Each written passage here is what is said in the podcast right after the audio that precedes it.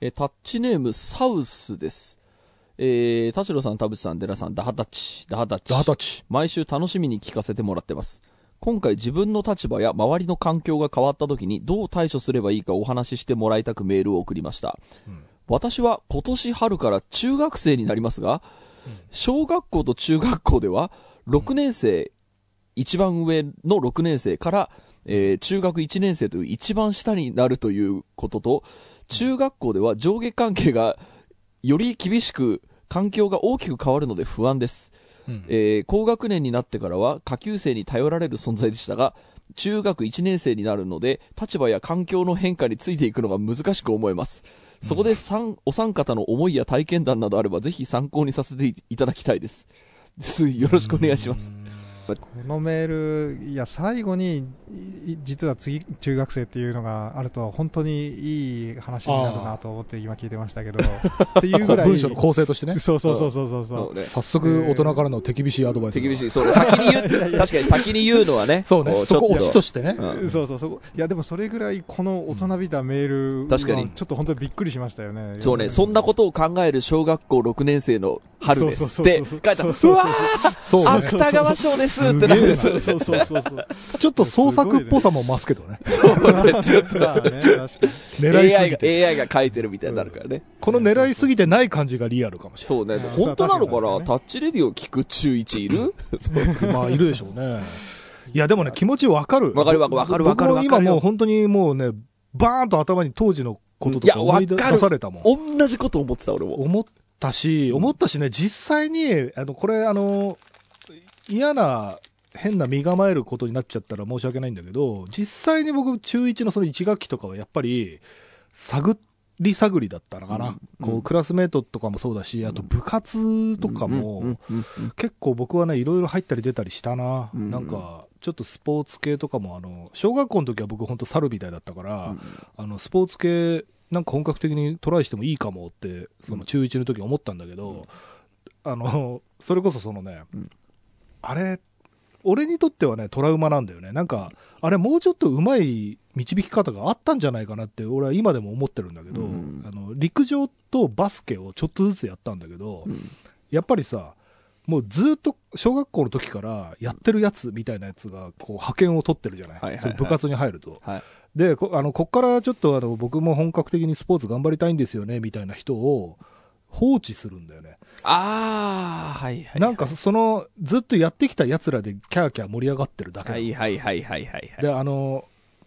だから例えば、そのなんかの大会で、あの、試合したことあったよね、みたいな話で、もうコミュニティを作り始めるから、うんあれ、俺一人だけアウェイじゃんって、なんかこう部活入ったらいろいろやり方とか教えてくれるのかなと思ったら、もう全然、ただ経験者の集まりじゃん、これっていう感じで、アウェイで、くっそつまんねえ、バーカって思ってやめ やめたんだはい、けど、わかりますわかりますよ。うんうん。なんか、それって結構ね、でも多分、それももう時代も違うし、うん。あの、学校とか、その部活とか、そのそれぞれだと思うんだよね。あの、ちゃんともうし、初心者でもゼロから教えるよ、不安なく来てっていう、うんあの人たちもいるだろうし、うんこれは本当にちょっとケースバイケースだからなんとも言えないんだけど、ねあのー俺は嫌な思いをした。わかります。あの、多分、田代さんが言ってることもそうで、結局入った環境によって、うんあの、こう決まっちゃうところが僕あると思っていて、うんうんうんあの、俺ね、明確に小6から中学校になった瞬間に明らかに人間性が変わってるんですよ、自分の。あの、で、それはごめんなさい、環境のせいかどうかわかんないですけど、うんあの、中学になった瞬間にやっぱ先輩という存在が怖くなったんですよね。うーん。で、えーっと、なんかその自分のあんまり、こう、なんでしょう、懐に潜り込んでいく才能がないもんで、うん。えーっと、やっぱ可愛がれる、可愛がられる、こう、同級生がいて、そこに可愛がられない俺っていうので、目上の人怖くなって、はい。っていうのがあって、結構そこで性格が僕ガラリと変わって、昔はなんか本当にと、ね、年上の人にもなんかなんとかくんなんとかくんとか言って、うん。やってたんですけど、なんか、その中学そう。そうそう。あの、中学にその入った時に、まあ、私立に入ったっていうのもあって、うんえっ、と、まあ、人間性変わったっていう自覚があって、で、ただ、僕はその、うーんと、今もそのマインドのまんま大人になってるから、そのうん中学生になって、その変わったマインドっていうのに、あの、これを、このマインドだから俺はこういう人間関係が、えっ、と、持っててるなとか、これはできないけど、こういう人を大事にできるから、こういう友達は今もいてみたいな、のになってるなって思うと、その、僕は中学校の時にその性格が変わったっていうのはすごくいいことだと思ってるんですよね。で、た、で、ただ多分小学校6年生の時は思ってなかったと思うんですよ。うん。あの、小学校6年生、俺とにかくクラスのマジ人気者だったから、うんうんなんかそれがやっぱ変わったことに関するショックって結構あったんですよね。はうん、なんか、まあ、私立に入ったっていうのもあっい。て、うんなんか、こう、同級生もみんな俺より頭いいんだっていうので、結構、コンプレックスが先行して、はいはいはい。あのーあんまりこう、なんでしょう、俺が俺がって行くことがあんまりなくなったみたいなのもあって、うん。っていう、まあ、いろんな、えーことがあったんで、結局環境によってやっぱその自分の性格が形作られた。で、別にそれが失敗だったと思ってなくて、むしろ成功でいい人生だなって今思っているから、うんだから、その今この人がその恐れてるね、中1になったらこういうことあるからどうしようみたいなものは、まあ結局なるようにしかなんないし、まあそうだね。うん、で、なるようになった時の、その身構え方とか、うんその、こう、あ、こういう環境で、えーこういう性格になったから、じゃあこういう生き方をしようとか、こういう人を大事にしようとか、こういう友達を作っていこうみたいに、多分勝手に変わっていくと思うから、そうだね。まあ恐れはあるけど、蓋開けたら多分、あの、なんとかなんじゃないのっていう気持ちはしています。そうだね。で、これあとね、その先もずっとこれが高校に入ったら、うん。あ、俺の場合はちょっとその高校はまあ別に学校のことっていうよりも、高校入ったらあの、うちの高校はバイトができる高校だったんだけど、うんうんうん。あの、バイト先っていうのもさ、またもっと年齢幅のある人たちとこう、うん。遭遇したりうん。して、なんかどこに行っても結局新しい環境というものがは生まれるわけじゃない。うんうんうんこれ、今小学校から中学の比較で話してるけど、そのこれが中学から高校もそうだしあのあとその学生っていう立場から働くそのうん。アルバイトで、あの労働者になるとかって、うん。まあ、その都度その環境が変わっていく、うんうんうん。で人間関係も変わるしそのコミュニティの中のいろんな人がいるなとかっていうふうのが多分社会勉強というやつで、うんだから、えっと、好奇心を持ち続けるっていうのがなんかうんうんいい気がするのね。うんうんうんうん。で、まあ、嫌な先輩がいるなとかでも、こういう人もいるんだ、うん。今まで会ったことないけど、こういう人って本当にいるんだ、フィクションでしか見たことなかったわって感じで、こう、なんていうのかな、自分の話のネタに変えていくというか、世の中の不条理とか怒りは全て受けるに変換できるから。そうそうそう、ウケる。映画化決定ね。そ。うそう、映画が決定って言えば。まあ、だから例えば高校生がバイトしてるみたいなので言うと、い家庭と高校とバイト先と、まあ、例えば塾行ってたら塾ととかってなんか4つぐらいうん。そのコミュニティがあったりするわけじゃない、うん。だからなんかその逃げ場はどっかにはあるよみたいな、まあ、友達だったり恋。人だったりするかもしれないし。学校がダメだったら、じゃあねう、ん。小学校の時の仲間と、ね、そう週末に遊べればいいやとか、で学校の中でもさそのクラスメイトであったりあとその小学校の時の、うん。えっとまあ、幼馴染というかその小学校時代の友達、うん。他校行ったけど小学校時代の友達とか、あのーなんだろう、まあ、部活とかってさその学校の中にもいろんな多分あの班ができるから、うんうんその学校も別に学校イコールが全てじゃなくってその中にもいろいろ分一つずつが分かれていくコミュニティになったりするから、うんまああんまりその不安に思いすぎずちょっと一旦どんなもんだろうって感じでうん様子を見ていって、まあ、好奇心を持って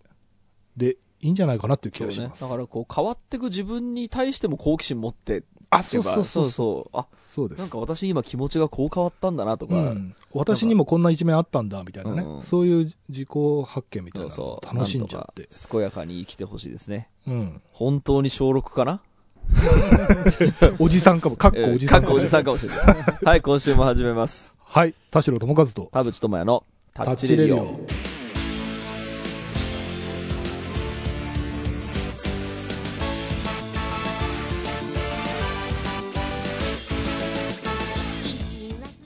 改めましてこんにちは田代智和です改めまして、こんにちは、田淵智也です。この番組は、作曲家田代智和とミュージシャン田淵智也がお送りする閉塞感で晴れてるでございます。はいさてですね、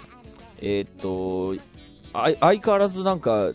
人生のピークみたいななんか忙しさが続いていてですね、どうしたもんか。あのー この辺になったら落ち着く違うんですよ。あのねね、物理的なタスクは落ち着いたの。で、いや、よかったなと思って、はいえ映画とかにもちょっと行けるようになって、なんか、うね、曲とかも作れるようになってよかったなと思ってるんですけど、なんかあの結局その考え事のタスクみたいなものがずっと降ってきていて、ああ、あれどうしよう、これどうしよう、半年後のあれどうしようみたいな、ん。なんかそういうので結構時間食われてるみたいなのもあって、なんかあんまり、なんでしょうかね、あの、楽になった感覚がない。時間はあんのに。う。ん。時間あんのになんかうん。楽になってる感じがないっていうのも、これはこれでちょっと、あの、良くないなって思ってるんですけど、あの、忙しい時に、えー、とすごい何が嫌嫌かっていうのを最近すごく強く感じているんですけどうん。今あのチャット GPT がですね、はい。はい。えー、とい今すごいとでも、うん。あのツイッターでまあ僕がそのあのいいいいねとか押したりしてるもんで、うん。あのだそのツイートを見に行ったりしてるもんでもうとにかくおすすめおすすめでとにかく GPT4、G、チャット GPT の凄さを もう毎日のように降ってくるの。で、はい。いや、やっぱ俺が見るに、いや、これは結構、歴史の転換点なのではないかぐらい、まあ、これまでね、NFT が出てきた時とかも、まあ、思ってたんですけど、なんか、ちょっとこれ、追いついとかないと絶対やばいっていう焦燥感があるのに、うん。忙しくてその暇がなく、ただツイートを見てるだけっていうのが すっごい嫌なの。うんだから、なタッチレディオで、ちょっと、主にデラさんから勉強しとこうと思って、ちょっとそう今日ね、ちょっと僕も知りたいこといっぱいあるわ。僕もそう、身の回りで結構いろいろ、まあ実際に取り組んでる人もいて、うん。ただ、なんかそれぞれが経験談みたいな、まだちょっと意見が寄せ集ま、寄せ集め？なんか、う本当にそれが正しいのかもよくわかんないし、あと個人の経感想ですみたいなところに終始しちゃってるから、うん。ちょっと全貌がつかみきれてないっていうのもあるので、そうなんかでもちょっとね、こうネット上の賑わい方を見てると結構マジですごいこと起きてんじゃないかなってそう。思っていて、なんかそれを全然追いついてない俺っていうのが、なんか本当に人生もったいないんじゃないかなと思っていて、ということで今週も30分間あなたの閉塞感をダハタッチ。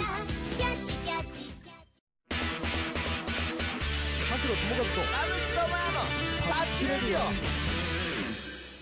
あの、チャット GPT っていうのは、あの、まあ、結構前、ちょっと前ぐらいからね、あの、遊びでこう使ってたりする人いますけど、なんかここ最近のその GPT4 だって言われて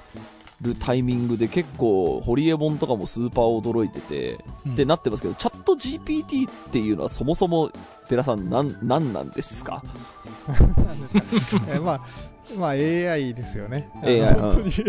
一番大枠で言えば AI 人工知能ですよね。うん。で、まあ、あの文章生成 AI ですよね。今までなんかちょっと、まあ、それこそこのブームの直前はあの画像生成 AI はい、ミッドジャーニーとか、そうそうそう僕らも話しましたけど、うん。まあとにかくなんか作ってくれる。こんなこんなことしてって言ったらなんか作ってくれる。うん。それは絵を出してくれる、まあ、音楽出してくれる。いろいろ生成がありましたけど、うん。まあ、チャット GPT は文章を出してくれるんですよね。でそれをさらに対話型のインターフェースでやってくれると、なんか質問したら答えてくれる形で生成してくるので、もう一気に参入障壁が下がったというか誰でも使えるようになったってう。んいう、うん。絵の時はまだ絵心とかねその絵を言語化するみたいなことをちょっとその、うん。呪呪文みたいな言い方でやってましたけどもう質問になってますから呪文からそうするとん。もう誰でも使えるとそうすると使えると、まあ、反響がとにかく絵の時よりも大きいわけですよね。それに対してこうだっていうことに対、えーなんか言えば。うんうんうんであのそのツイッターの話からまずしちゃうとそのツイッター上では、まあ、とにかく田淵君が焦っているのをあのさらに加速するようにですね日々これはやばいあれはやばいと。そうですね。おすすめの使い方をどんどんサジェスションしていくんですよ。そうそうそう。であのやばいっていうことでしか表現できないのはこれは人の問題なのか その界隈の問題なのかちょっと分かりませんが、うん。とにかくもうやばいやばいということによって、さらにこうなんかの乗っからないとまずいんじゃないかみたいな、はい。その気持ちだけがなってる。俺なってるよ今。うんええあのまあ、という状 状況ですね、それをチャット GPT を巡る状況としてはまあそんな感じですね、うん。なあのかものはそうだけど、周りがとにかくあの焦らせてくるという感じですかね。なんかまああそのうんあそうそう。はい、うん。あといやいや使える分野で言えば本当に何でも答えてくれるので、で何でも答えてくれることが果たしてあの合ってることを言ってるのか、なんか嘘を言ってるんじゃないかみたいなこともいろいろあのうんこ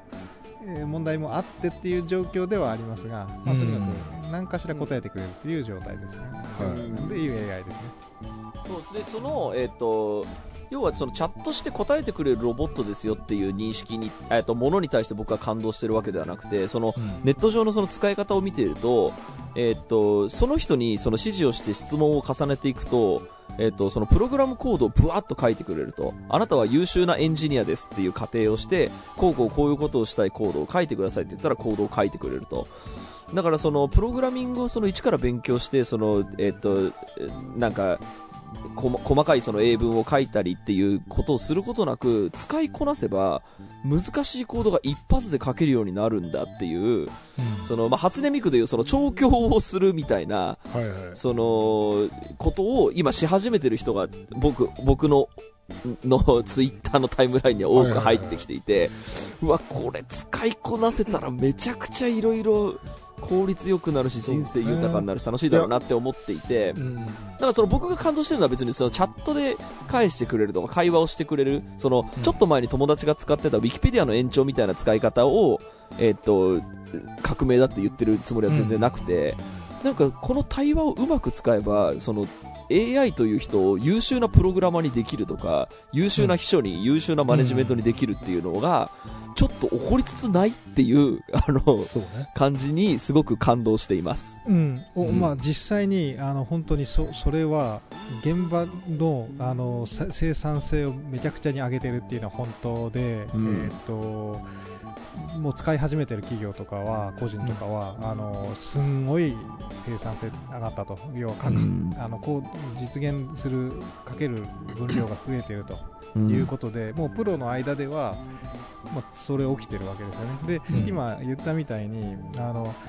僕らもアプリを作れるんじゃないかみたいな世界は本当にもう、多分年内に当然来るってなってて、これやりたいなあれやってほしいなみたいな。で要は一昔前までプログラマープログラミングってすごい魔法のようだと。そうそうそうそう、うん、これが僕らも使えるかもしれないってなるとそりゃ湧き立つわなっていうのででしかもそうなるだろうと。うん、実際僕もなんかあの業務の効率とかあの上げるの好きなのであのこれ自動化できないかなっていつもずっとやっててで、うん。だから独学でそれこそいろいろプログラミングっぽいことやってたんですけど、うん。やっぱ分かんねえなっていうので、う ん質問質問サイトみたいなところで、まあ、聞きに行って教えてもらって、うん。あなんだこんなことだったのかあ本当だ動くみたいなのはちょっとなんかやったことがあって。でそれを聞く相手が、まあ、当然そ当時もその、まあまあ、なんでしょうね。いや親切な人が教えてくれてたわけですけど同じような感じで、あの答えてくれるわけですよね、うん。チャット GPT が。でそれやったら実際に動くと。はい。でなんだろうな。聞くときに人間相手が人間だと思うとなんかこう聞かないとまずいんじゃないかってことですっごく聞き方からめちゃめちゃググってうん。あのこうこういうことを聞けば過不足ないからちゃんと教えてくれるはずだと思って書いてうん。もう練りに練った文章質問文章を投稿してたんですけどうん。チャット GPT はもう別に AI だから気気兼ねなく、はいはいあの単刀直入に質問がそうらかなりラフなもう一行レベルでもうん。質問だけしてって、でどんどんどんどんなんとなくやり取りしていくうちに、あこういうことを答えないこうこういうことを考えておかないとあの答え出せないんだプログラムが書けないんだみたいなことを質問する側もまた勉強していうん。けるんですよね、そうこの経験がすごいなっていうのは確かに思いました。で多分おそらくもっと便利になった段階でそれやり始めても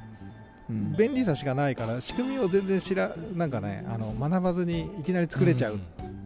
っていううん簡単になななりきったところで入ると多分それはちょっとできないんじゃないかなって気はしますうね。なんかまあ、あんまりああの先うんほど言いましたけど、うん、あのちょっと今そのデラさんが言ったことであ俺ここうこういうイノベーションが今起きるんじゃないかなって思ったうちの中の一個が Google を超える存在になるんじゃないかなと僕思ったんですねあの Google で何か検索して、その、欲しい情報に行き当たるときって結構検索スキルが問われるじゃない？はいはいはい。で、その Google っていうのはやっぱ一定のスキルがいったんですけど、チャット GPT になると多分もっとフランクな感じで物事を調べられたり、自分の欲しい知識に行き当たることができるんじゃないかなと思っていて、だから Google っていう単語が過去のものになるんじゃないかってちょっと思ったんですけど、そこに関してはどう、うーんとねこれはあのググるっていうのが要はなんかファクトみたいなものをうん。あの確からしいいろんなものを、えーより優ったよしこれで事実だろうみたいなものを調べるときとうん。なんとなく考えてほしいみたいなものを調べるときとなんか性質が結構違うんじゃないかなと思ってて、なるほど。最近僕自分のダイエットメニューを考えてみたいなことをチャット GPT に 聞いたりするんですよね。あなたは。はい。そうあなたは優秀な栄養あの管理栄養士ですみたいな感じで。で1週間の献立を考えてくださいみたいなことをやるんですけどいやっぱ後出てくるんですよ。でうん。これあのダイエット、え1週間えー献立とか言って Google であの検索しても、まあ、出てくるは出てくるんですけど、うん。まあ、誰かが考えたそれが出てくるわけですよね、今ね。今は。そうね。おそらく、えーい今はですけど。でうんでそれって正解があるようでないみたいな話なんで別にどっちに聞いてもいいし、うん。あのこれは多分チャット GPT に聞いた方がバーッとなんとなく一人の人格を持つ AI が答えてくれてるので、なんかこれ以上なんかそれ以上突っ込む必要もないなと思って一回調べて終わりに、それは多分チャット GPT が全部持っていくと思うんですね Google、うん。うん Google がいまだに多分、えーいや参入はしてくると思いますけど Google が出してるのは誰かが書いた記事を持ってくるっていうレベルであれある限りは、うん。あのチャット GPT になると。うん。ただじゃあこの鶏肉に何グラムタンパク質が含まれますかみたいな事実ベースのやつは多分チャット GPT に今の段階でやりすぎるとこれは何をもとにその情報を出してきてるのかが分かんないみたいなうん裏取れてるかどうかいやそれはあのなんとか研究室が調べたなんとかですみたいなこととはちょっと違うのでそうか。なんかそう平気で嘘をつくっていうのがちょっと一つの問題というかあのそ、それってさ、い今もそう？チャッその GPT-4 になってもそう？なんか3.5とかの時はなんかそれ言われてた。えっとねいや今でもそう、今でもそうなんだ、うんそっか。周り見てたらうん。そのいやでも別に嘘をつく気でついてるわけじゃないみたいな、うん。なんかねあのー なんか考えてその質問に対して考えた結果えっとそういう答えになっちゃっただけみたいなねなんかちょっとあい曖昧なその、うん。AI 本人も曖昧な回答をしてるウィキペディアの使い方とかでさ、その、例えばその田淵智也について教えてくださいって書くとさ、嘘が言ってくるみたいなはいのはなんかどうやらあるらしいん。だよね。で、だからそれはまあ、あの、嘘を教えてくるってのはいいとして、えっと、あなたは優秀な漫画編集者です。うんえっと、週刊、えー誌で、えーっと、こう多くのお客さんの心を引きつけるストーリーを考えてくださいみたいなことを出したときに、その出てくる情報っていうのが、そのうん要は調教の仕方をうまくやれば嘘を言うっていうことではなくて、はいはいそそののツイッター俺も見た今までのその膨大ななその知見の中で、その統計に基づいたものっていうのが、うん多分出てくるんです。要はだから使い方だと思うんですよね。調教の仕方だと思っていて。今の今の質問というか今の質問で求める答えって嘘とか嘘じゃないとかって判断できるう内容じゃないじゃないですか。そうそうそうそうそう。あのそういうデータが世の中にあっても不思議じゃないみたいなことっていくらでもあるような話を聞くときに、なんだろうな、間違ってるとかうん嘘だとかってい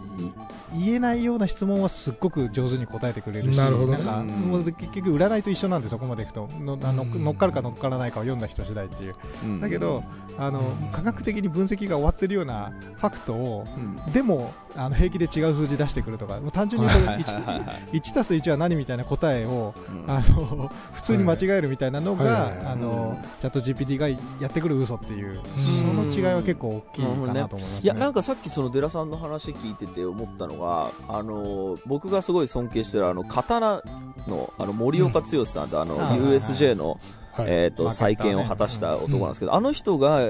あのインタビューのたびに言ってるのは全部数学にあると。えっと、数学で全部数字を計算すれば、どの、どこにどういうテーマパークを使ったらお客さんが来て、えっと、はいここのテーマパークは何が問題でっていうのは全部数学で計算すれば答えが出ると。で時間さえ、あの、かければ絶対にこの、えっ、と、会社を V 字回復させるっていう答えは出せるっていう、あの、塾に基づいてやってるんですね。で、優秀な社員もいっぱいいる、そのすごいマーケティング会社の刀っていう会社があるんですけど、なんか、それを多分 AI ができちゃう気がするんですよね。今までの知見に基づくと、今までのこの数学に基づくと、えーここにテーマパークを作るんだったら入場料はこれぐらいで、えっ、と、広告を巻くのはどれぐらいの範囲までに巻くと、えー一番利益が最大化できてみたいなのが、その刀が時間かけて、えっ、と、やってたようなことを結構一瞬でできるみたいなことがありそうだなって思っていて、だそれは、多分その統計に基づく情報、統計に基づくファクト、その数学に基づくファクトみたいなのは、多分得意なんじゃないかなと思うんですよね、AI って。まあ、だからある意味、その新人のなんかまあ変な話、そういうコピーライターとかさ、なんかそういうのでさ、うん。あのーパワハラ上司みたいなのでさ、お前、明日までに50個持ってこいとか言われたときに、ぶっ込めばうん。簡単に出せるっていうのは、でもそれある意味あれだよね、もうすでになんか、よく受験生とかがもうネットで調べて、あの論文丸々あのコピペだったみたいなやつの延長版だよね、より嘘が見抜けにくくなるっていう。感じで、だから、まあ、なんだろう、パーソナルアシスタントみたいな感じなのかな？というのと、あと多分コンサルだよね、うんうんうんうん。役割としては。なんかこの間も、なんか今日今日のニュースかなんか、琉球大学の卒業式で、うん卒業生が読んだ式辞が、実はこの文章はチャット GPT で書いてますっつって、ああ、なるほど。で、多分このチャえその、この AI が論文を書く未来も来ると。うん。ででも、えっと、とはいえ、その人間がちゃんと調べて論文を書くっていうことには人間的な価値が当然あるのでっていう、ちゃんと格好好きもあの、そ添えたりしてて、だからその、えっ、と、人間が論文を一生懸命書くとかって、その、なんだろう、えっ、と、大事なことはもちろんある。人間がやるべきことは絶対あるんだけど、だだからその人間がやることは全部 AI に任せていいとか、AI に全部仕事を取られていいとかっていうことでは絶対ないんだけど、ただ、その AI をうまく作ると、使うと論文は書けちゃう。卒業生の式辞は書けちゃうっていうこと、この事実を、あの、見逃すのはめちゃくちゃもったいないなって思っていて、ね。やっぱ新しい技術が出てきた時に一回みんな叩くじゃんね大体なんかこれはここが良くないこれはここがみたいな。だからそれはそうなんだけどやっぱ一回使っとくっていうことをね。やっぱしないよりした方がいいよなって思う気持ちが今いやこれは強いですかねねで一回使うっていうのがな何に使われてるかっていうこと何に使えるかっていうことを今、あのー広げてる状態でつまり、使われないところが今もうなくなっていくんじゃないか的な状況に今なっていてうんだってあらゆる人間がやってることを全部一回やってみましょうっていうのってうん。で実際起きてるんですよね。つまりあの、うん。旅行サイトとか、あのー検索するじゃないですか、うん。何月何日にここ行きたいみたいな。うん。でそそれがチャット GPT あの検索しなんでしょうね。使う使う側え要は検索しようと思ってるユーザーがチャット GPT を意識せずとも返してくるその旅行サイト側にチャット GPT が入っちゃうからうんうんうんあなたがこういうところに行きたいんだったらこことこことこういうところがおすすめですよは普通にあのリコメンデーションをあの、うん。そのチャット GPT に基づいてやってくると。はいつまりインターネット上で行われているあらゆることが全部チャット GPT をはいはい。かんそうね。かまされてくると一回使った方がっていうのは多分、うん旅行会社側はうん。使う、あそうそうそれでいうと旅行会社側が使うんですよねそのチャット GPT を、まあだからその利用法ってもうすでに今あの黒猫ヤマトとかの LINE でまさにそれがやっててあの俺日付変更とかするのにあのあで。黒猫ヤマトの LINE にあのなんかあったら教えてくれってで何何日何曜日の何時にしてっつったら分かりましたみたいな。だからあれもう完全にだって AI じゃん？AI っていうかまあまあ LINE ボットですよ、そのまあプリミティブなものだとしてもその人間じゃないわけだから、そうですそうです。うん、なんか基本的なその文脈はもう読み取れてるわけだからそれのえっ、となんていうの？全部版みたいな。要はりょここに旅行行きたいそのなんだろう最安で最短でなんかでこれぐらいのラグジュアリー度合いの体験をしたいみたいななんかそのそういう相談をすれば、まあ、コンシェルジュだよねだから。AI コンシェルジュだからもともと言われてたそのホワイトカラーの仕事って AI に取られますよねっていうのが、うん。結構、ま、マジで現実味を帯びてきたなと思っていて、そうだね。だからその会社で事務作業としてその領収書を打ち込むだけの人とか、えー、と郵便を発行するだけの人みたいなうん。のにその給料を払ってるぐらいだったら AI に任せた方がいいよねって、うん。もうあとちょっとのとこまで来てますよね。だってこれを使いこなした会社の方が絶対利益上がるんだから。ってなるとホワイトカラーの仕事は多分取られる。でそれは別にあのなんでしょうこう悲観すべきこととか悲しむべきことでは必ずしもなくて、うん。まあもともと言われてるまあその AI が全部仕事取るんだったらじゃあベーシックインカムを上げてそれでその人にお金使わせればよくないみたいなのもなんかうん。まあ現実味を帯びなくもないなってちょっと思ってるところもあって、っていうぐらいには結構いろんな人の仕事なくなってくなって思うとこまではちょっと5年前よりかは結構まあそうね、現実味を帯びてきたよね。うん。でその僕たちがやってる音楽の仕事で言うと,、えーっと別にその、えーっと統計に基づいた売れる曲を書いてくれっていうだけで仕事してる人たちじゃなないからさあのー僕たちがやってるその仕事が別に AI に絶対取られるかっていうと、まあ、別に売れる曲を書こうとしてだけ書いて、ね、この仕事やってるわけじゃないなって思うとその AI に仕事を取られたところで俺たちは別に音楽をやめることでもない気がするんですよね。っていう、うーんと、人として、なんだそう、人間と人間で仕事するのが楽しいみたいな人たちがやっぱいるから、うん。そういう人たちは AI がどんだけすごくなろうが、まあ、AI はすごいけど俺たちはこっちが好きなんでで、多分仕事を取られるというよりかはその住み分けが働く気がするんですよね。あのクリエイティブのその田淵君とか僕とかが例えばその人と接するそのスタジオで一緒になんか TD するとかさそのまあボーカルディレクションするとかさそのその人の人付き合いっていうのはそのねその人間社会である以上はなくならないと思うんだけど、うんそうね。のマトリックスの世界的に言えばさ、うん。人間同士のコミュニケーションがなくなったらもうそれ AI が主体となる世界になっちゃうじゃない、うん。そっちだともう人間の負けだから、うんうん。多分人間同士のコミュニケーションはなくならないとは思うんだけど、その創作におけるどの部分、えっと例えばね、えっとまあ田淵君がさそのいいろいろ映画見たりあの読書したりとかしてその中であの知ったあこんな言葉俺知らなかった初めて知ったわみたいなもう辞書を隅からす隅まで読まないと知らなかったような単語とかを AI は全部知ってるわけじゃない？だからその時に例えばこのメロディーに対してめちゃくちゃバッチバチにかっこいいライムしてるラップ乗せてとか言ったら多分めちゃくちゃにすごいの出してくると思うんだよね。うんうんうん。で、それが例えばクリエイターとしてさ田淵君はもう名前も顔も出してるけど、うん。あのーななんかさその偽名偽名っていうかなんだろうなそのアーティスト名でさ例えば僕が、うん。あのーなんか15歳の天才少年クリエイターっつってさ、やれるよね多分、うん。これを利用すれば、いやそうそうそうでそう。バッチバチにかっこいいラップでなんだこれ新世代だっつって、中身おじさんっていう、うん。いや、そう、あの、だから、お、自分の、その、なん、なんで僕が焦ってるかっていうか、その、うん。なんでこれ使いこなしたいかっていうと、あの、自分の仕事にも、なんか、あの、足しになんじゃねえかなって思っていて、例えば一つは作詞なんですよね。はあの、作詞って僕なんとなく、その、書いてる時によくあるのが、この音のりかっけーって言ってい、うん。出てきた単語、この単語どういう意味だっけっていう、後から意味調べるみたいなこと結構あって、はいはいはい。だそれぐらい僕語彙ないんですよ。語彙なくて、その、その言葉をそんなに知らないんだけど、これを一回 AI に、その、うん田淵っぽい歌詞書いてください。これ今、い歌ネットの情報すべてを読み込ませて、そうねうん田淵っぽい歌詞書いてくださいって言った時に、そう。しかし、今まで使った単語じゃない単語に限りますみたいな命令を課すと、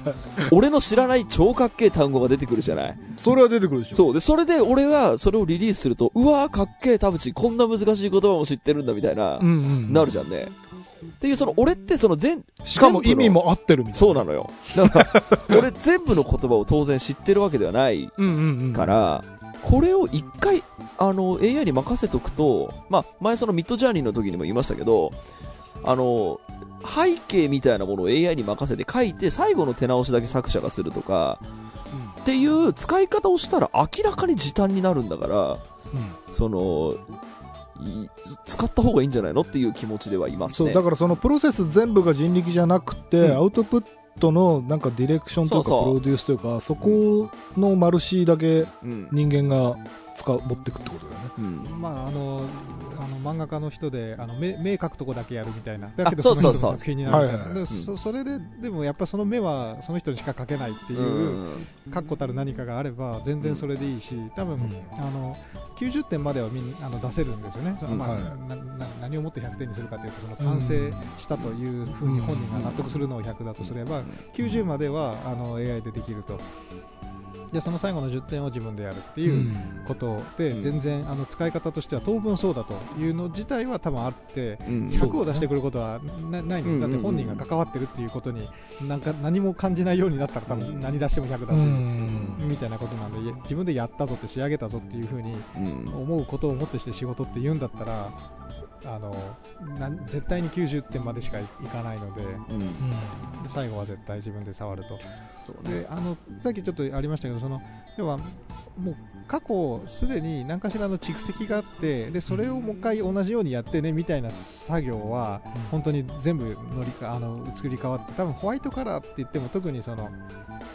まあ、言ったら弁護士とか、うん。あの前のやつに基づいてこうしてえーこれが正しいですって決まってるような状況だとはい。あのそれは本当に乗り換わるしプログラマーも他で実装されてることをここでも再現したいですっていうんだったら、うん。多分同じことなんで、うん。えー、と AI になっていくっていうことででクリエイティブって本当にだけど抽象的に言えばあの過去の蓄積から新しいものを出すっていう意味ではっていう理解じゃないですかクリエイティブって。っていうと最後のなんかもうひとひねり新しいものをどうやって出すかっていうのって、まあ、AI もまだできないし、うんで人間でそれを一番苦しんで体感してるのは実はクリエイターだったりするので、うんうんうん。それをずっと仕事としてやってきてる立場は実は本当にこの状況で一番重要なうんうんうん。能力をずっとやってるっていう感じがするからそのうん。その経験値とかそのセンスっていうものがその、うんなんていうの？もう世界すべてのネット上の、ね、情報を食い尽くした AI にとってはなんかなんだろう全部すぐ出てくるこうポケットの中のお宝というかだから例えば作詞で言うと僕もあのそんなにいっぱい作詞してるわけじゃないけどなんか例えば何かっていう日本語とその同じように同じリフレインするフレーズの最後に別の言語で、まあ、それがフランス語だったり英語だったりして、うんうんうん。でそれが日本語の何かの単語に似ているからライムするっていう、その韻を踏めるみたいなものっていうのはあの僕とか田淵君は多分辞書とかで調べて似たサウンドのこの単語ないかなっていうのが出してきてくれるでしょ、でそれは本当になんだろう僕らが辞書で調べてた時間が単に短縮するだけでなく、全く知らなかったあのなんだろう未知の言語の単語が出てくるから、そこがちょっと、まあ、ずるいっていうかなんかその 偶然、まあ、たどり着いてるだけなんだけどその、ん。僕もねうん。そのあこんな言葉あるんだこれちょうど使えるじゃんっていうのそれも偶然の出会いなんだけどうんうんそれが AI だとうんこんなのはどうですか？っつって30言語ぐらいの100ワードぐらい出してきてくれると。でその中から一番響きがいいやつを選べばいいっていう。だから僕らはなんていうのかな？選ぶだけの人になる。はいあのむ昔でいうあのテレビ番組とかのさ音楽を作る人じゃなくて選曲っていうなんかここに合うシーンに合う曲を選ぶだけの人っていう役割になっちゃってそれってクリエイターなんだろうかっああそうね。あのいつまんなくなってくるかもしれないね。うん。えーそうそうそう。あのでも今まさにあの偶然っていうので一言で片付けましたけど 多分それを物語にするのが多分クリエイターのなんか仕事な感じはプロセスがあってっていうことなんですよね。そうなんだけど、うん。そこって見えない部分じゃない？その実際に自分が生み出したか AI が発見してきたかそうそうそうは見えない部分。だからその楽しんでやってみるっていうところまでは僕いいと思うんですよ。うん面白そうだなってこれで歌詞かけたあすごいこんなんで一曲かけんだってなってでもそれが仕事の全部になるとつまんないからやめたっていうことも全然あるんで その AI をを使いこなすっていうことがそのクリエイターのゴールではないっていうのは私も思ってるんですね。でここの話をちょうどね昨日兄貴としてた時にまあ、兄貴が意図して言ったのかどうかわかんないんですけど結構記憶に残ったのがそれをやるとその元々持ってるクリエイターの感性が AI にコントロールされることになるからえーっとその言語の感性が変わる恐れあと変わってしまうことになるみたいなことを言ってるように聞こえたんですね、その兄貴が今なんかちょっとぼんやりそのニュアンス掴んだ気がするけどもうちょっと聞きたい。えっと、要は AI に任せれば、俺が今まで使ってなかったかっこいい単語が出てくるから、これで一曲書けるじゃんねって言った時に、ただ、その単語を人から教えてもらった瞬間に、うんえっと、自分の感性が変わっちゃう。うんうんうんで、多分それを、にお前は気づけないっていうこようなことを言われたんですよね。あだからそれを知っちゃった瞬間に自分の言語感覚とか、何を面白いと思って音楽をやってたのか、何を面白いと思って歌詞を書いてたのかっていうのが、変わる恐れはないっていうようなことを言われたような気がして、ーあるなおなるほどと思って、っていうのはちょっと思った。これは腑に落ちたぞ今パッと思いついたのは、うん。RPG を攻略本見てやってるやつだな、そそうね。知っちゃうと。自分仲間の一人が中ボスだったとかなんかそうそういうの全部先に読んでからやるやつみたいなもうなんつまんねえみたいなそうそう。俺のゲーム体験これだったっけみたいな、うん失望はありそうで、しかもそれで自分の感性が変わっちゃうことに気づけないんですよ。RPG をなんでどうやって楽しんでたんだっけっていうことを忘れ先に全部て、ネタバレ読んでそう。5分であのファストそうそうそうそうそう、に近いよねだからそれ知ると、まあ、あの、ズブズブになってはいけないんだなとは思った。ただ興味はある。興味はあるんだけど、僕ねあのそうそうそう。そそれ似たようなあのクリエイティブ系の話にあの無理くり持っていくというか、うん聞いたことあるような話とくっつけると、うん。あのフォトショーが出た時にうん。あの全員フォトショーっぽい絵になったみたいなことをうんあの言言われたなんかのがなんか見たことがあって。うんうん。結局ツツールによってあの規定されていくというかその人のうん。なんていうんでしょうね。もうみんな全員それぞれ色彩感覚とか全員バラバラだしうん。フォトショーで出来上がってくるものがみんな違うもんは違うんですけどうん。フォトショーの限界みたいなもとにどうやっても制約されてくるとはいだから DTM みたいなとかその打ち込み系のやつもそうで何でもできるじゃんっていう風に本当は何でもできるわけじゃないっていううん。ことが多分 AI もほなんかすげえ何でもできるように見えてその見えない天井があって。うんうん。で天井というかなんか住み分けがより明確になるような気がする。なんか例えばその、えっと、ボカロ系とかは、うん。そのなんだろう。そのある種ボカロ文化に即した音楽であることがボカロの中でヒットする理由だったりもするからその j p o p みたいなことやるんだったら j p o p でいいじゃんっていう風になるからお互いがそのお互いのなんだろうメリあの長所となんかその住み分けをするためによりそれっぽくなっていくような気がするんだよね。うん。だから AI まあわかんない AI をだからそのサポート的に使う場合は多分 AI を使ってますって言わないだけだと思うんだけどはいはいはい。もしその使ってますってことをわざわざアナウンスしてまでやるクリエイターが現れたとしたら多分それはボカルと同じで AI を使っているからこそでしかできないものみたいなのを多分作るそうね。で。それと、うんその田淵君が言ってるようなサポート的にあのなんか辞書代わりというかなんかそのサポーターとしてアシスタントとして使う人といやでもだからに分かのお兄さんが言ってるのはサポート的に使ってる、使いこなしてるつもりがいつの間にかサポートの提案にうん。どうしても、でサポートが提案してはいきたものがだんだんよく思えてくる。うんうんうんうんうんだから、とかってことなのか。なそのそう時間をかけてやってたからその見つかった新たな自分みたいなものも多分当然あるはずで、うんうん。だからそのこう AI を使ったら時短になるから、えーっとうん。どんどん使った方がいいぜってやっぱ言い切れない自分でいた方がいいだろうなってちょっと思うんですよ。あれだ、うん。あれちょっとね例えがまた違うかもしれないけどあのこち亀で中川が金の力でなんかこう山の頂上にヘリで行くみたいな、そのうん山は登るから達成感があるのに、ね、そうそう。ヘリで行ってどうすんだよみたいなうんその感じ近いかもしれないそうそうそうそう。なんかそれはまあ、ふね、昔から言われてることで、その写真が、ね、出てきた瞬間に、グランドキャニオンは写真で見れればいいんすよっていう、その人が出てきて、いやいやいやいやいや、グランドキャニオンのとのがある国に行って、あの気候を浴びながらあれを見た時に人生変わることあるぜっていう、その、結局昔から多分言われてるのはね、ずっとそうで、その、それが全てをその駆逐して、えっ、と、全部取って変わられるっていうことはないと思うんですよ。だからその今まで話してるその AI がその何かに全部取って変わられるんじゃないかっていうのは、まあ、そういう可能性も高いんだけど、とはいえ、えっ、と、そうじゃない未来もめめっちゃあるよねっていうことな気もするんで、なんだろうなそのあそうね。感性感性論ですよね。だからグランドキャニオンがいいと思えなくなっていくであろうみたいな話ですよね、うん。その写うん。何でも写真でいいじゃんになってったら、うん。多分グランドキャニオンに限らず、うんああいう風景に感動する心をもう失うんじゃないかみたいなうん話で,、ね。でその何に感動するかみたいなのがその人らしさだったとしたら、うん。なんかそれがなくなっていくんじゃないかみたいなことって、うまあ、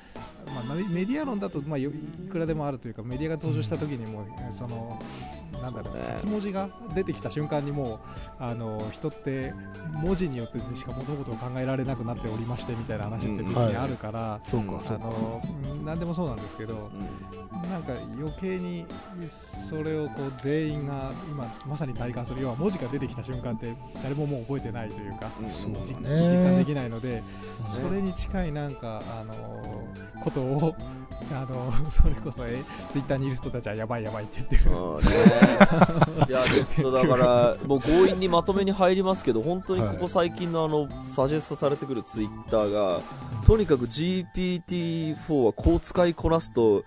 この仕事が効率化するみたいな。うわーやばい。や知りたいけど今勉強するいやいきないや本当に、うん。あのツイッターの仕様変更がめちゃめちゃドンピシャで今このタイミングで来ちゃったっていうのがあって。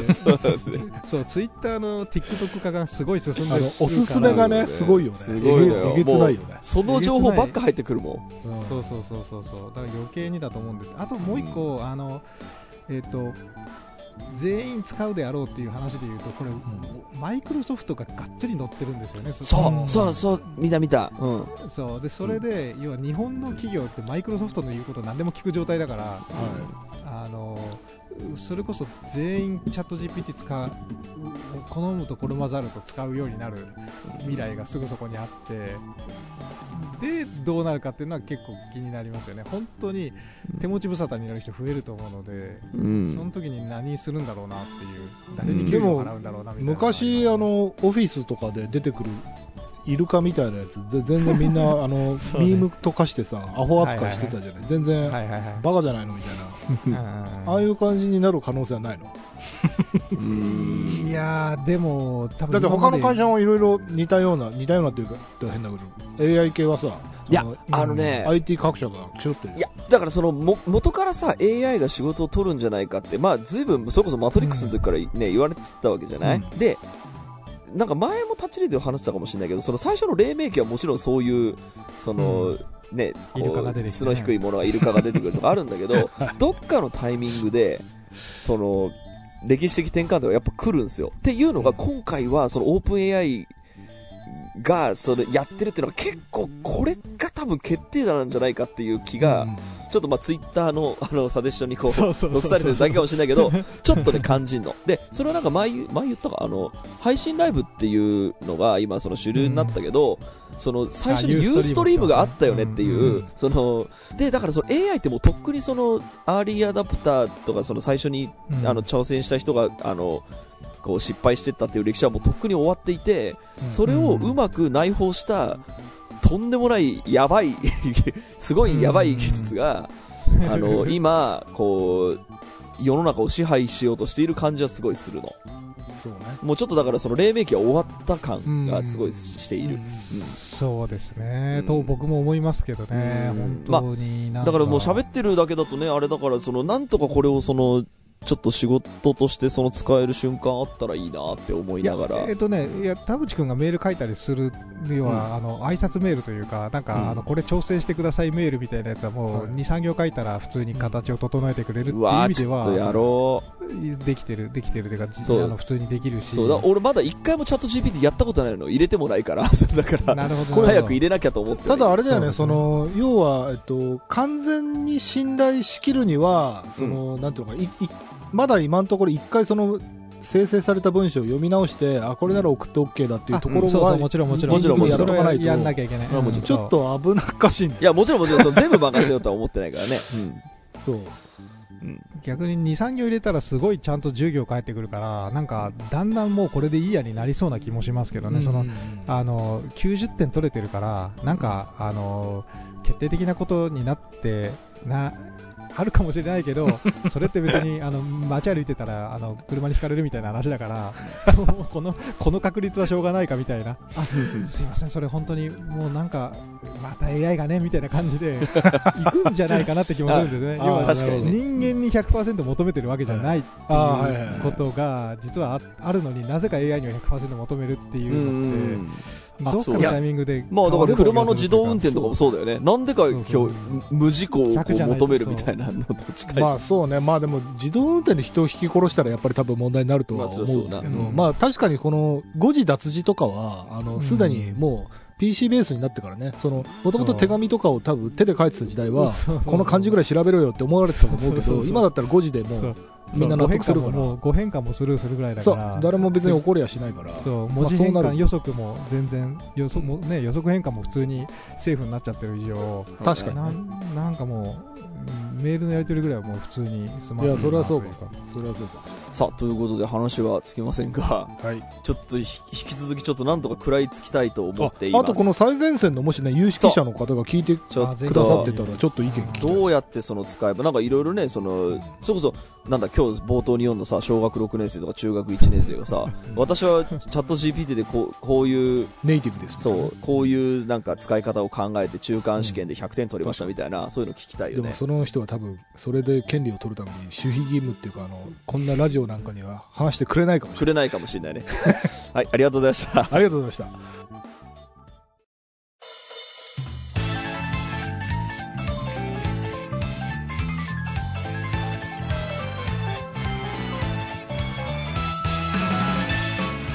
はい、エンディングのお時間でございます。今週もありがとうございました。した組のご意見、ご感想、ブログのメールフォームをお寄せください。タッチ2人に話してもらいたいこと大募集でございます。e メールアドレスはタッチリディオアットマーク Gmail.com、tacchiradio アットマーク Gmail.com でございます。オフィシャルツイッターの方もぜひチェックしてくださいということで、い、や、ちょっと、あの、いろいろ話が聞けてよかったです。うんでも、これ話聞いただけでやっぱ満足しちゃうとよくないから、ちょっとマジで使ってみないとな。普通でもに、あのーサイトにアクセスしてそうっすよね。ログインサインインすればもうその次の瞬間から使えますから、ね、ちょっとそれはちょっとちょこちょこやりながらどうやったら俺の仕事の足しになるのかをちょっとこれから探ってみようと思います。さあということで AI の GPT チャットの賢い使い方あったらいつでも教えてください。メール待ってます、はい、はい。ということで今週はここまでです。はい。お相手は田代智和と。田淵智也でした。また来週